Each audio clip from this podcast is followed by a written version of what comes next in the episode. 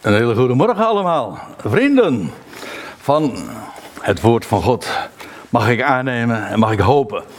Want uh, ja, daarom zijn we toch hier bij elkaar gekomen. Om te luisteren, om te zingen, zoals we zojuist uh, in het laatste couplet ook inderdaad uh, weergaven. Maar ook en vooral om te luisteren naar wat God ons te melden heeft. Zojuist is door, door Evert al het Bijbelgedeelte gelezen wat we vandaag eens eh, wat nader willen bezien. En ik vermoed zo dat het de meeste lezers wel zal zijn opgevallen dat terwijl we juist de laatste week in het bijzonder toch bepaald worden bij het feit hoe spannend en turbulent de tijden zijn. En dan hebben we het vooral ook over het Midden-Oosten, meer speciaal nog het land van Israël. Aan de andere kant, 2500 jaar geleden, want over, zo'n, over die tijd hebben we het dan vooral, uh, was het niet zoveel anders. Of eigenlijk moet ik zeggen, toen was het, je zou het niet zeggen, nog aanzienlijk moeilijker en turbulenter en dramatisch, mag ik wel zeggen. Hoewel het slot van het gedeelte van 2 Kronieken 36, het is trouwens ook het slot van de boeken van de Kronieken. En dat slot, dat is dan weer heel erg hoopvol. Laten we gewoon eens door de tekst heen gaan. Ik ga niet een hele passage die zojuist is voorgelezen met u bespreken. Ik heb het als titel gegeven, zoals u ziet hier achter mij weergegeven. Na 70 jaren. En het lijkt mij nuttig om even een korte toelichting te geven bij, ja, voor, om, om, om wat context te hebben. Waar hebben we het eigenlijk over? Wat is de situatie? Nou, uh, even een indruk van de tijd. Ik, zeg, ik zei al dat het zo pakweg 2500 jaar geleden dit zich heeft voltrokken, heeft, heeft plaatsgevonden. En dat was, en hou dat getal ook even in gedachten, want we komen het later nog weer even tegen. Het was 430 jaar na de inwijding van de tempel. In de dagen van Salomo vond dat natuurlijk plaats. En inmiddels zijn we 430 jaar verder. En ik moet er ook bij zeggen, eh, ook 20 koningen verder. Want na de dood van Salomo splitste het rijk in de twee stammen en de tien stammen. En beide rijken hebben een twintigtal koningen gekend. Het tienstammenrijk was al veel eerder in ballingschap gegaan. Maar het tweestammenrijk heeft ook twee koningen, twintig koningen gehad. En de laatste was, ook zijn naam wordt in 2 Kronieken 36 genoemd, Zedekia. Dat wil zeggen, Yahweh is rechtvaardig. En what's in the name zeggen ze dan. Maar uh, in feite is dat ook de, dat wat gedemonstreerd werd. God doet recht. Ja, aan wat? Nou, in ieder geval ook aan zijn woord en aan zijn belofte. Hoe dan ook, uh, dat was de, uh, wat uh, de tijd betreft. En het ging, met name die laatste koningen, was het echt heel dramatisch gesteld. Eigenlijk heeft al, al die, gedurende al die regeerperiodes van die twintig koningen van Juda, zijn er maar zeven geweest die godvrezend waren. En Trouwens, bij het tienstammenrijk was het nog veel erger, want er was er geen enkele van de twintig koningen uh, godvrezend. Die zijn ook veel eerder al in ballingschap gegaan. Maar met name de laatste koningen, uh, het, ging, het ging echt enorm bergafwaarts. En dat is ook voorgelezen zojuist in het, in het gedeelte.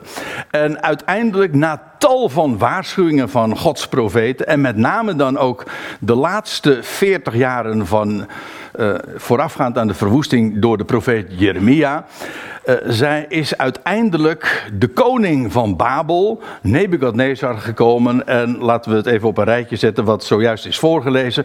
Hij liep het volk onder de voet. Hij vertrad het volk en dat is ook uh, zeer uh, met heel veel bloedvergieten gepaard gegaan. Hoe, hoe stond het er ook alweer?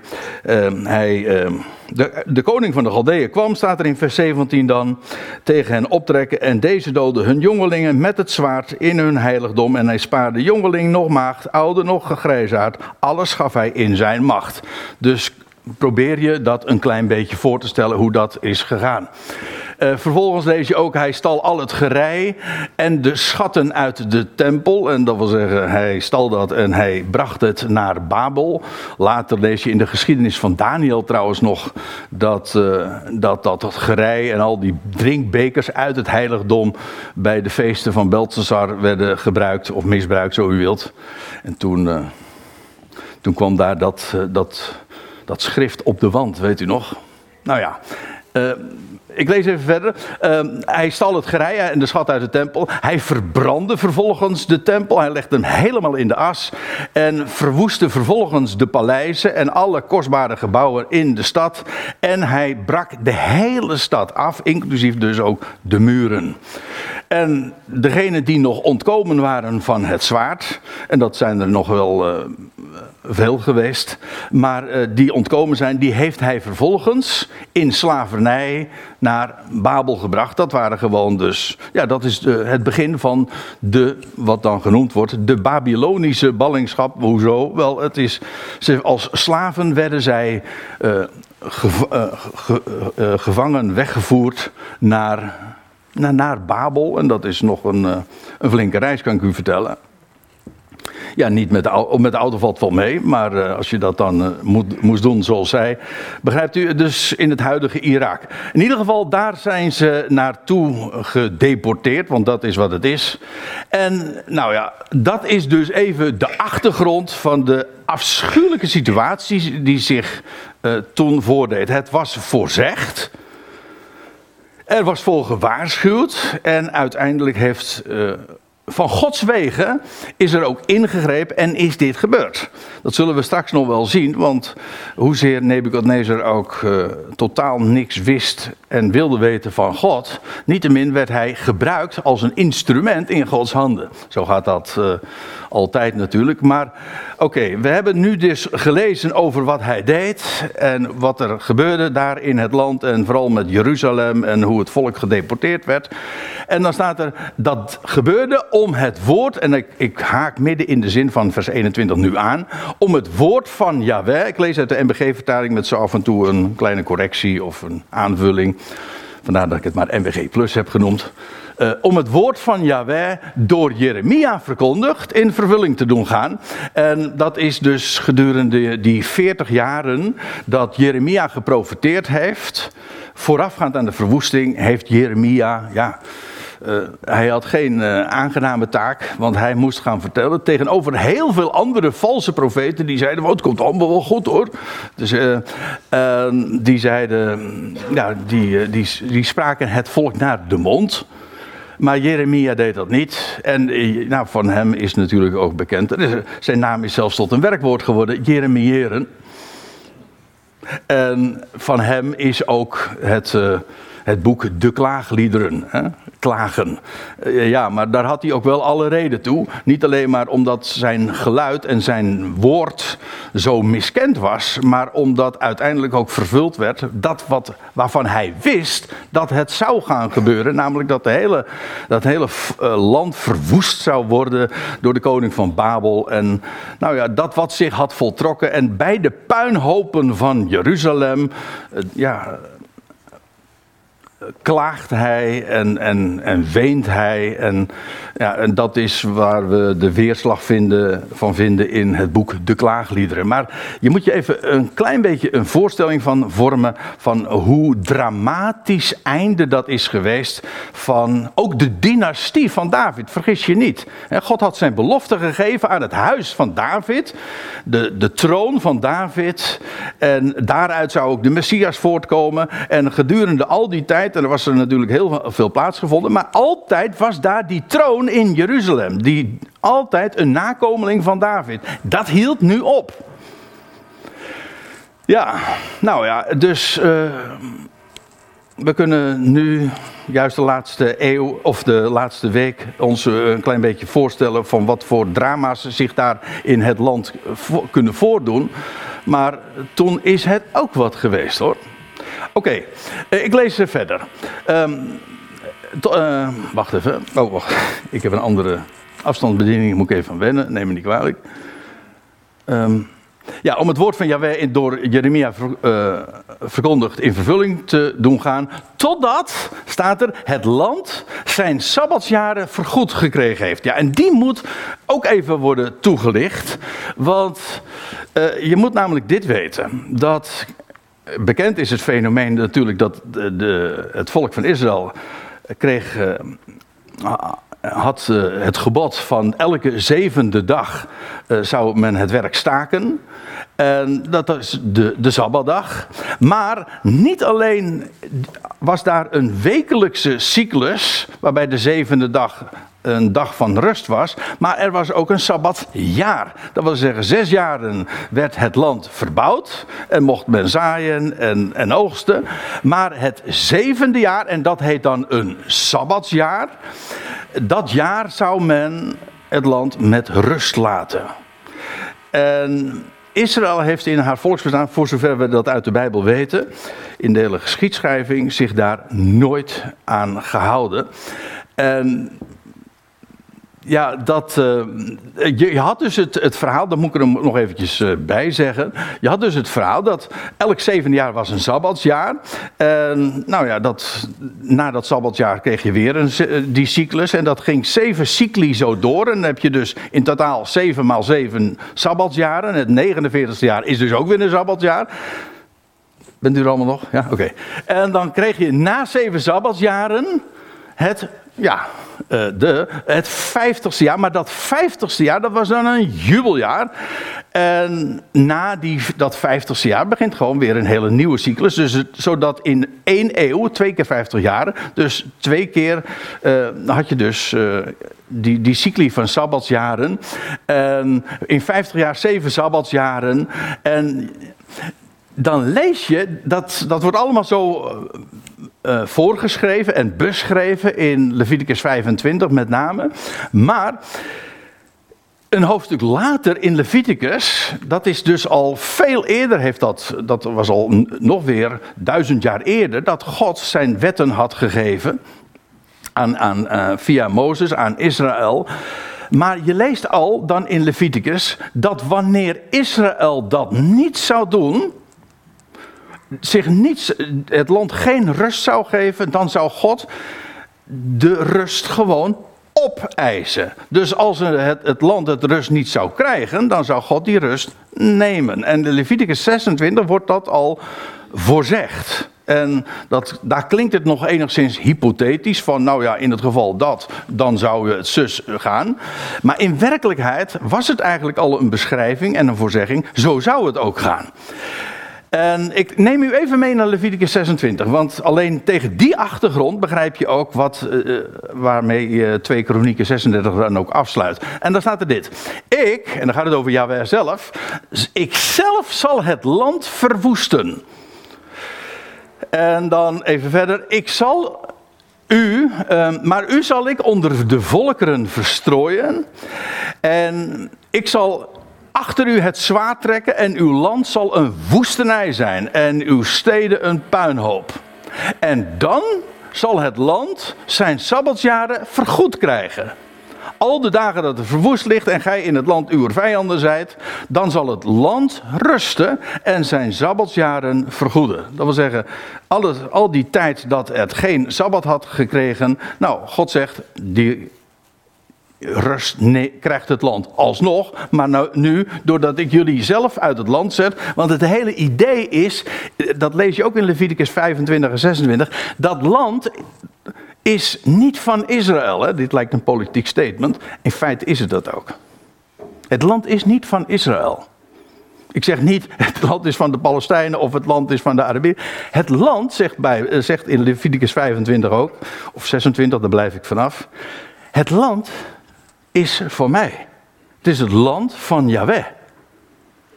En, en dan zegt God ook tegen het volk: En jullie zijn vreemdelingen en bijwoners bij mij. Jullie mogen hierin wonen. Ik heb het aan jullie ook beloofd, absoluut. Ik heb het aan jullie beloofd. Maar het land is van mij. En als jullie niet luisteren naar mijn stem, dan stuur ik jullie gewoon weer weg. En pas wanneer jullie weer luisteren naar mij, dan komen jullie ook weer terug. En, en Precies zoals dat is voorzegd. En dan lees je ook nog, ik lees even verder in Leviticus 26. Al de tijd van de verwoesting zal het rusten. De rust die het niet gehad heeft gedurende uw sabbatsjaren toen gij daarin woonde. Met andere woorden, als in Leviticus 26 wordt gezegd dat het volk het, uh, het land uitging, en dan was dat, dan wordt dat gezegd, om de sabbatsjaren te vergoeden. Nou, laten we eventjes dan uh, nog verder lezen in, ik ga weer terug naar 2 Kronieken 36. Ja, we bladeren zo wat door de Bijbel, maar ja, dat, uh, zo werkt dat, hè. Schrift met schrift vergelijken. En dan staat er, al de dagen dat, die het woest lag, heeft het gerust. En daar staat er nog bij in 2 Kronieken 36, om 70 jaren vol te maken. Dus ik vertel u al, die sabbatsjaren, hoe dat zat, elk zevende jaar en dus uh, elke 50 jaren, dat is de, de clue, elke 50 jaren waren er dus, was er sprake van uh, zeven sabbatsjaren. Met andere woorden, als 70 sabbatsjaren worden vergoed, dan bestrijkt dat een periode van het tienvoudige dus, 500 jaar. En dat klopt ook precies, want ik, ik trakteerde u al bij, op voorhand even op het feit dat dit, uh, deze verwoesting van Jeruzalem, 430 jaar na de inwijding van de tempel was. Dat was eigenlijk ook een hele officiële eed van het volk, na, uitgesproken door, uh, namens de koning, aan God. En daarin werden beloftes gedaan. En vanaf die tijd gaat die, gaan die 500 jaren ook in werking treden. En uh, eh, 430 jaar lang heeft men dat niet gevierd. En dan vervolgens 70 jaren wordt het volk dan in ja, komt het in Babel terecht en worden de, ligt het land dus plat en wordt, er, uh, wordt het niet verbouwd. En, en dan pas aan het einde van die 70 jaren, ja, dan mag het volk weer terugkeren. Nou, maar dat betekent dus dat als je even terugrekent, die hele periode vanaf de inwijding van de tempel tot aan de terugkeer onder leiding van Kores, is een periode van 500 jaar. En dat is een periode van, waarin Israël 70 sabbatsjaren zou hebben gevierd. Is het ingewikkeld? Misschien wel, maar uh, reken het maar na. Het is, uh, in ieder geval, 70 sabbatsjaren, die worden vergoed. En, die, en dat, had, uh, dat staat ook heel uitdrukkelijk. Het is maar niet voor niks. Het is maar niet alleen Jeremia had voorzegd dat het 70 jaar zou zijn. Ja, maar dat, waarom 70 jaar? Wel om, omdat God iets wilde vereffenen. In 500 jaren tijd zou men 70 sabbatjaren doen, vieren. Als ze die niet vieren, nou dan zegt God, prima. Nou ja, prima. Maar in ieder geval, dan neem ik het. En vandaar dus die 70 jaren in Babylonische ballingschap en dat het volk niet in het land zich bevond. Oké, nou. Maar, nou gaan we even verder. Dan komen we in, uh, ik ben weer terug in 2 Kronieken 36, want dat is het uitgangspunt. En dan staat er in vers 22, maar in het eerste jaar van Kores, de koning uh, van Perzië, want je had het Babylonische Rijk en dat is uh, ja, ten onder gegaan en is vervangen feitelijk door het uh, rijk van de Meden en de Persen. Het, het Persische Rijk, Medo-Persische Rijk. En daar was Kores de eerste man van. En uitgerekend in het eerste jaar daarvan. Dan lees je, in het eerste jaar van Kores, de koning van Perzië, wekte Yahweh de geest van Kores, de koning van Perzië, op. Aha. Dus het Babylonische Rijk is ten einde, is ten onder gegaan, is overgenomen door Kores, het Medo-Persische Rijk. En dan in meteen het eerste jaar wordt Kores door Yahweh zelf in zijn geest gewekt. Ja, hoe zou God dat nou doen? Hoe zou God nou uh, de geest van Kores hebben opgewekt? Ik redeneer, ik geef het toe, naar de conclusie toe, maar je, je kunt hem, uh, het is eigenlijk, je kunt hem gewoon, um, het is een schot voor open doel. Want het hele idee is dat God tot hem ging spreken. En hoe? Dat is zo apart. Want laten we even doorlezen. Um, God uh, verwekte de geest van, van Kores, dus uh, de koning van Perzië. En dan staat er, opdat het woord van Yahweh door Jeremia verkondigd zou worden voltrokken. Ah, dus nou moeten we eventjes naar de profeet Jeremia toe gaan, want over welke profetie gaat het dan? Oké, nou dan gaan we naar... Dan gaan we inderdaad naar Jeremia toe. En dan, ik zou verschillende passages kunnen lezen, maar ik beperk me even tot Jeremia 25. En dan staat er al dat Jeremia, dus voordat, is, voordat Jeruzalem verwoest was en Israël gedeporteerd was naar Babel, dus voor die 70 jaren, had Jeremia al gezegd: Het zal 70 jaar duren. Dat jullie in het buitenland vertoeven en voordat jullie weer terugkeren. 70 jaar. En, en dat dat zo is, dat wordt inderdaad in Jeremia 25 al voorzegd. En dan, ik eh, citeer nou uit vers 9. Zie ik, met hoofdletter, God dus. Ik laat alle geslachten van het noorden komen, luidt het woord van Yahweh. En Nebukadnezar, de koning van Babel, mijn, mijn, mijn dienaar, grappig hè, Nebuchadnezzar was, die, die diende God helemaal niet, zouden wij zeggen.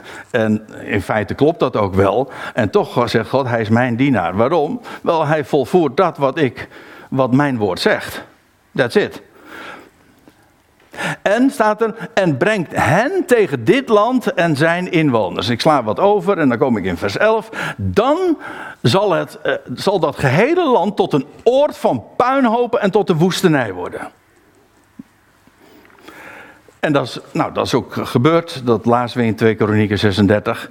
Maar had Jeremia voorzegd, dus voor de verwoesting, ik herhaal, voor de verwoesting had Jeremia al gezegd, maar na verloop van 70 jaren zal ik aan de koning van Babel en dit volk, luidt het woord van Jahweh, vergis je niet over wie we het hebben, hun ongerechtigheid bezoeken. En hier vind je precies bevestigd dat ondanks het feit dat de koning van Babel een dienaar is van God, doet hij niks anders dan ongerechtigheid.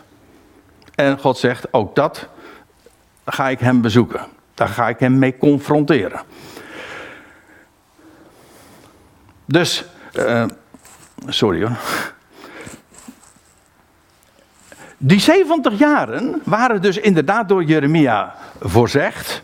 En, en nu, in het eerste jaar van Kores, uh, lees je dat God zijn geest prikkelt en tot hem gaat spreken. En wat doet Kores dan? Wel om zijn, in zijn hele rijk, ook in geschriften, mondeling, maar dus gewoon ook zwart op wit. En u weet hoe dat gaat, met, zelfs nu nog spreekwoordelijk. Als de meden en persen iets zeggen, dan is het onomkeerbaar. Hè? Een wet van meden en persen, dat is het, de, de betekenis van de uitdrukking. Dan, uh, daar is niks meer tegen te doen. Ook daarvan vind je in de Bijbel voorbeelden. Maar goed, die Kores, die, die, uh, dat is die Persische koning dus. En die gaat een, een bevel geven, een oproep door zijn hele koninkrijk. En vergis je niet, dat, dat was het wereldrijk in die dagen. Alles was dat rijk in feite ondergeschikt. Het was het dominante wereldrijk. Om door zijn koninkrijk, zijn hele koninkrijk ingeschriften deze oproep te doen gaan. Oh, over turbulente tijden gesproken zeg. Hè?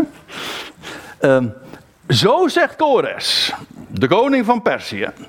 Alle koninkrijken der aarde heeft Yahweh, de God van de hemel, mij gegeven. Dat is trouwens een aardige of een, een bijzondere uitdrukking, hè, de God van de hemel. Want die uitdrukking blijkt het verband te houden met het feit dat God zich als het ware heeft teruggetrokken. In de tijd dat hij straks in het Messiaanse Rijk uh, zal, uh, het koning, zijn koninkrijk zal hebben gevestigd, dan is het de God van de hemel en van de aarde. Maar nu is hij de God van de hemel, die zich als het ware, uh, ja, de, de dynastie, zijn koning heeft, dat, die, die is er niet meer. Die troon in Jeruzalem die is vakant. En dan, ja dan.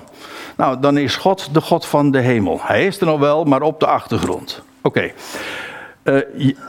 Kores die zegt dan dat uh, de God van de hemel, die uh, heeft mij alle koninkrijken der aarde gegeven. Dat geeft dus wel aan dat alles aan hem dus ondergeschikt was. En hij heeft mij opgedragen hem een huis te bouwen in Jeruzalem, in Juda. Hé, hey, Hoezo? Dat eerste jaar van Kores, dat was het zeventigste jaar van de ballingschap. Dat is één ding, dat is duidelijk. Overigens, zeg ik er ook nog even bij, in het boek Daniel lees je, kijk het maar naar in Daniel 9, dan lees je inderdaad dat uh, Daniel, die, die kijkt dat dan allemaal na en die, die is bijbelstudie aan het doen en die kijkt dan in de boekrol van Jeremia en dan, ja, dan rekent hij van, ja, het is het zeventigste jaar en dan gaat hij op zijn knieën. En nog voordat zijn gebed is vervuld, uh, of is, uh, is afgelopen, voordat hij klaar is met bidden, dan krijgt hij al de, krijgt hij al de melding van uh, het volk mag terugkeren uh, naar het land en naar Jeruzalem. Oké.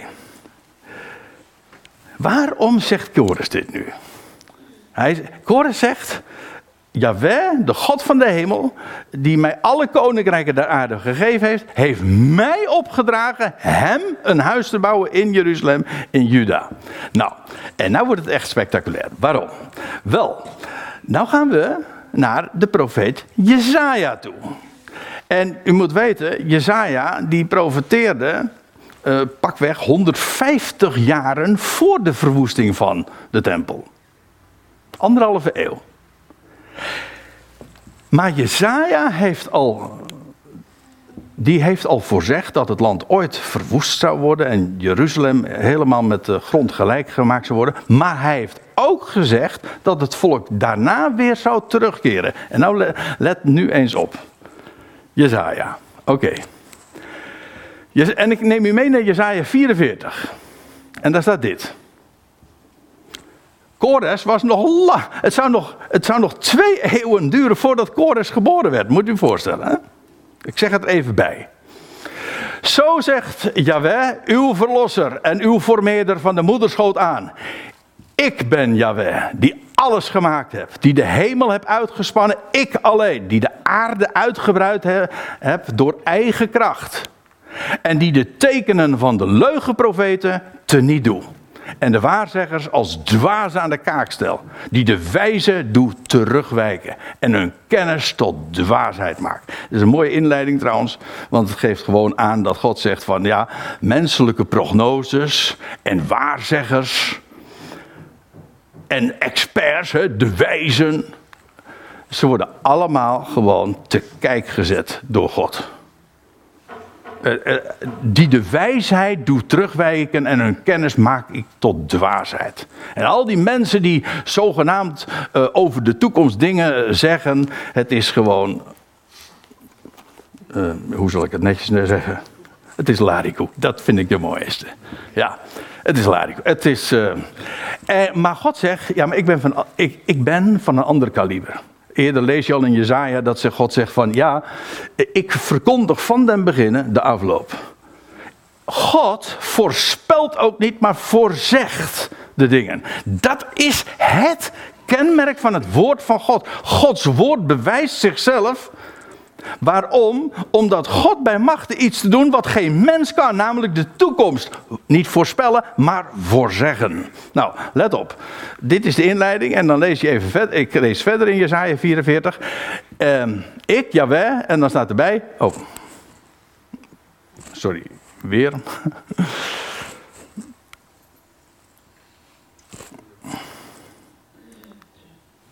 Ja, zo, zover waren we.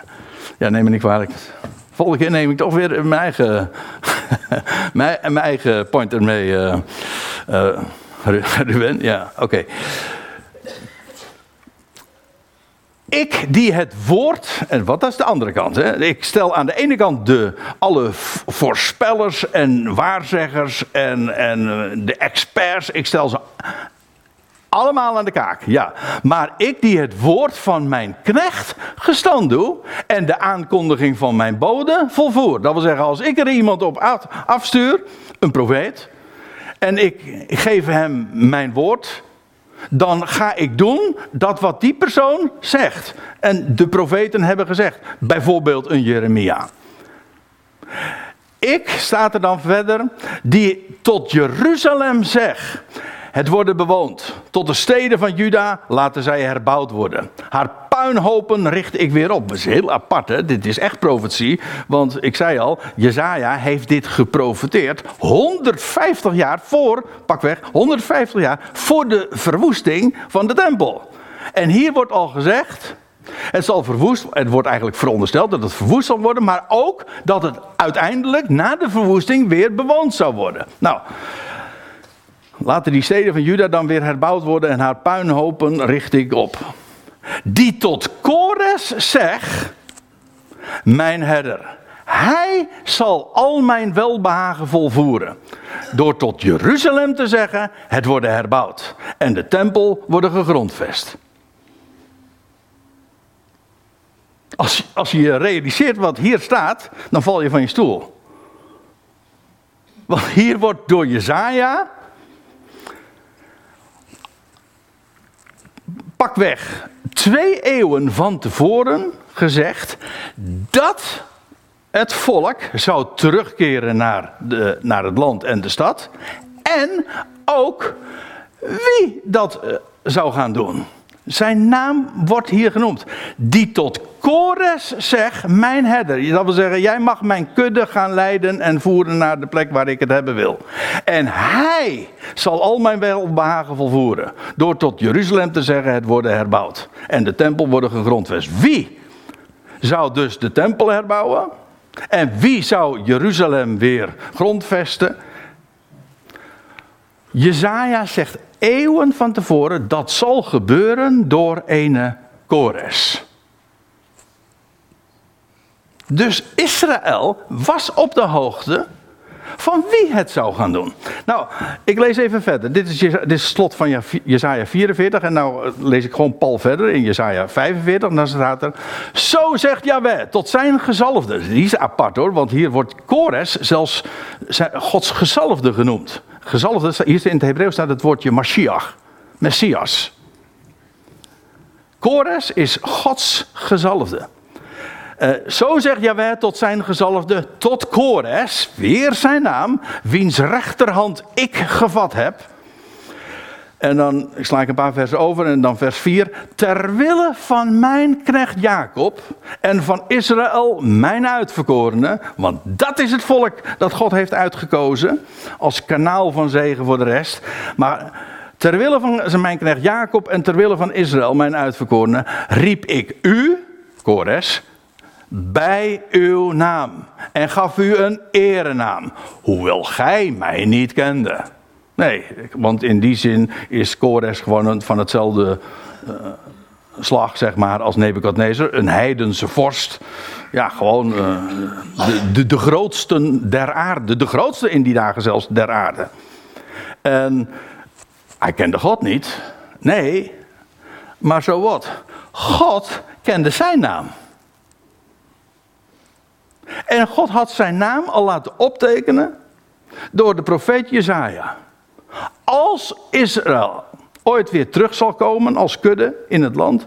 En als de stad weer herbouwd gaat worden. En als de tempel weer wordt gegrondvest. Dan zal dat gebeuren door Kores. En iedereen vroeg, Kores? Ja, wie is Kores? Ja, ja totdat.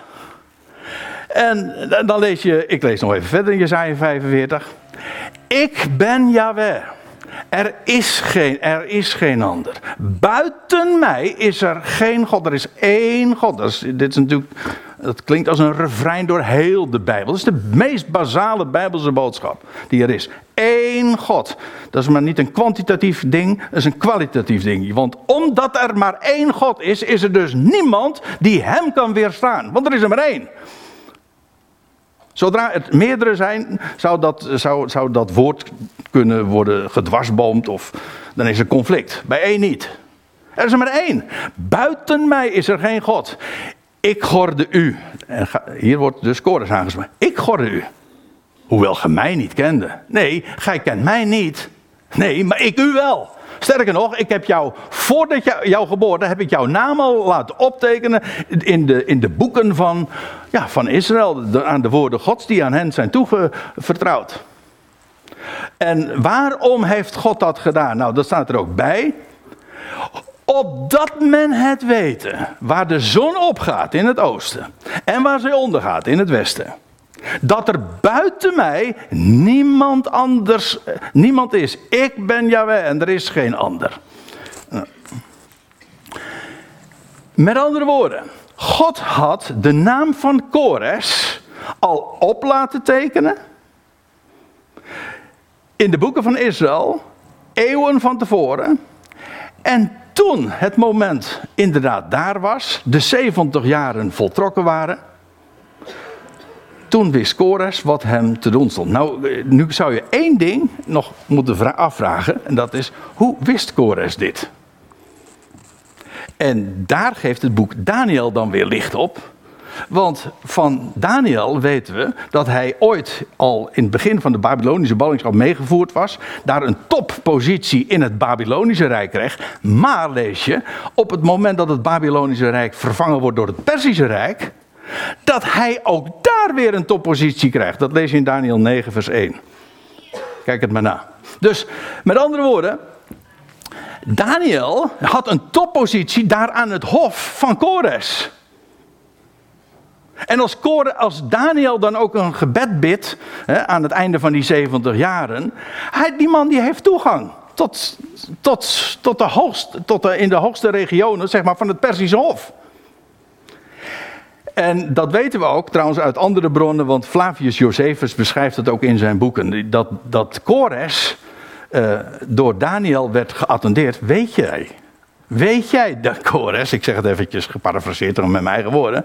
Weet jij dat in onze boeken, onze profeten, hebben jouw naam al genoemd. En wij, je, er is over jou al geprofeteerd, eeuwen geleden, dat jij de tempel gaat herbouwen.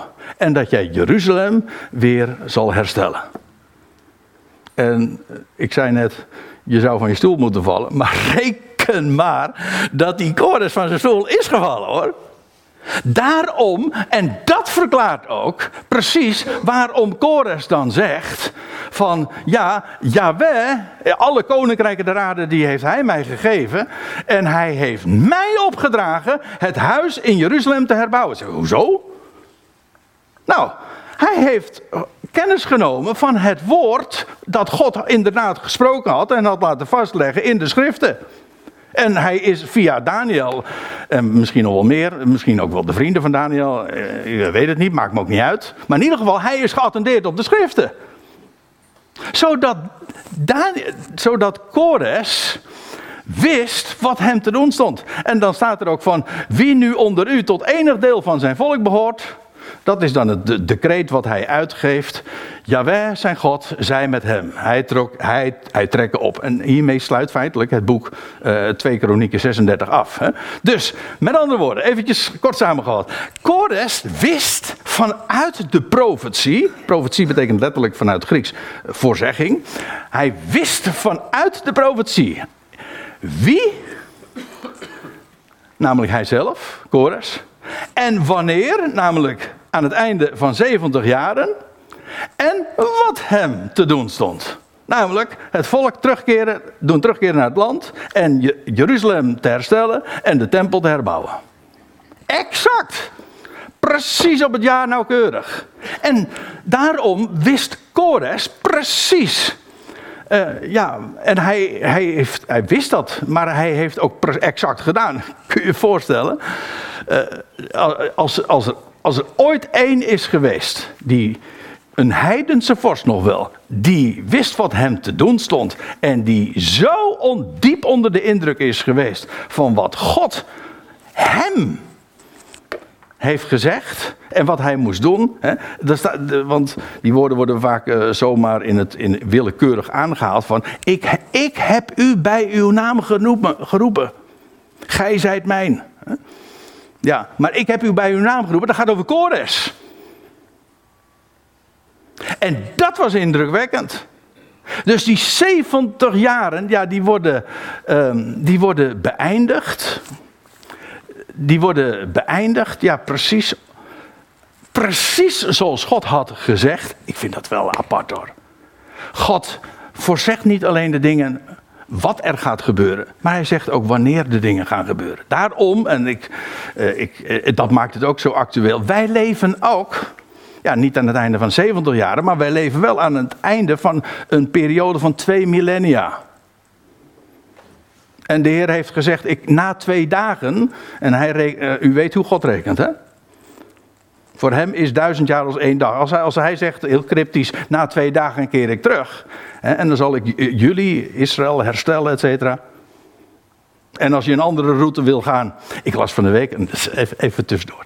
Heb ik nog? Ja. Nou, ik weet niet hoe lang ik eigenlijk heb. Maar ik weet namelijk niet hoe lang ik laat ik begonnen ben. Maar deze die moet ik u even delen. Ik las van de week in het Nederlands Dagblad een interview met Rabijn Evers een bekende Nederlandse rabbijn. En die is twee jaar geleden geëmigreerd naar Israël. En hij woont daar in de buurt van Tel Aviv. En hij, eh, hem eh, werd de vraag voorgelegd eh, ja, hoe hij nu dacht over de huidige politieke situatie. Het was een interview dat ik twee dagen geleden las. En ja, hij is erg pessimistisch, want hij zegt: Ja, ik, ik geloof niet meer in vrede. Dat gaat niet gebeuren op politiek niveau. Maar hij is niet hij is niet hopeloos, want hij zegt, hij zegt vanuit de Joodse traditie weet ik dat het jaar 6000 aanstaande is. Ik denk dat, die nog, dat het nog veel aanstaander is dan, dan hij dacht. Want in de Joodse jaarrekening, even voor de goede orde, is het uh, nu 57, wat is het? Uh, 85? Uh, nou ja. Uh, anyway, ze zitten er eh, het zou nog enige eeuwen duren voordat het jaar 6000 aanbreekt. Hij zegt maar, het jaar 6000, dat betekent eigenlijk dat er zes dagen van duizend jaar voorbij gegaan zijn. En die zevende dag, ik bedoel, er, eh, ja, de zevende dag, het zevende jaar. En, en, in dit geval het zevende millennium. Ja, dat gaat het worden. Met andere woorden, uh, die rabbijn Evers die zegt, het gaat gebeuren. En dat gaat me nou helemaal niet om datesetting, om een jaar te benoemen. Het wees wakker. De termijn sluit af. Die twee dagen zijn bijna voorbij. En gerekend vanaf Adam zijn er zes dagen voorbij. En dan weet je, dan komt dus de, de zevende dag, of gerekend vanaf Christus heen gaan, uh, uh, breekt de derde dag aan. Nou, in feite is dit dus een soortgelijke situatie hè, als de termijn is voorzegd. Misschien met minder, uh, uh, niet zozeer met de jaarlijkse precisie, dat is, een, dat is een ander verhaal. Maar in ieder geval, de termijn loopt af. En reken maar dat als God dat zegt, dat hij dat ook doet. En dat verklaart ook waarom we aan het einde van die twee millennia en dat, dat, we nu al deze dingen mee gaan maken en wat er in het Midden-Oosten, al die, die reconstructie van al die landen die weer op de kaart gezet zijn, al die pionnen die duizend jaren van de kaart waren en ze zijn weer op de kaart gezet. Ja, waarom? Nou, omdat het eindspel, voor, sorry voor het woordgebruik, want zo uh, leuk is het allemaal niet. Voordat het eindspel, het grote, de, grote eindstrijd gaat plaatsvinden. Het is getimed. Nou, dan wil ik afsluiten met, met nog een woord uit Jeremia. Uh, waar ook sprake is van die 70 jaren. En dan staat er dit, want zo zegt Yahweh. Nee, uh, dus Jeremia, God spreekt dit bij monden van Jeremia. Nee, als voor Babel 70 jaren voorbij zullen zijn, dan zal ik naar u omzien. En mijn heilrijk woord aan u in vervulling doen gaan.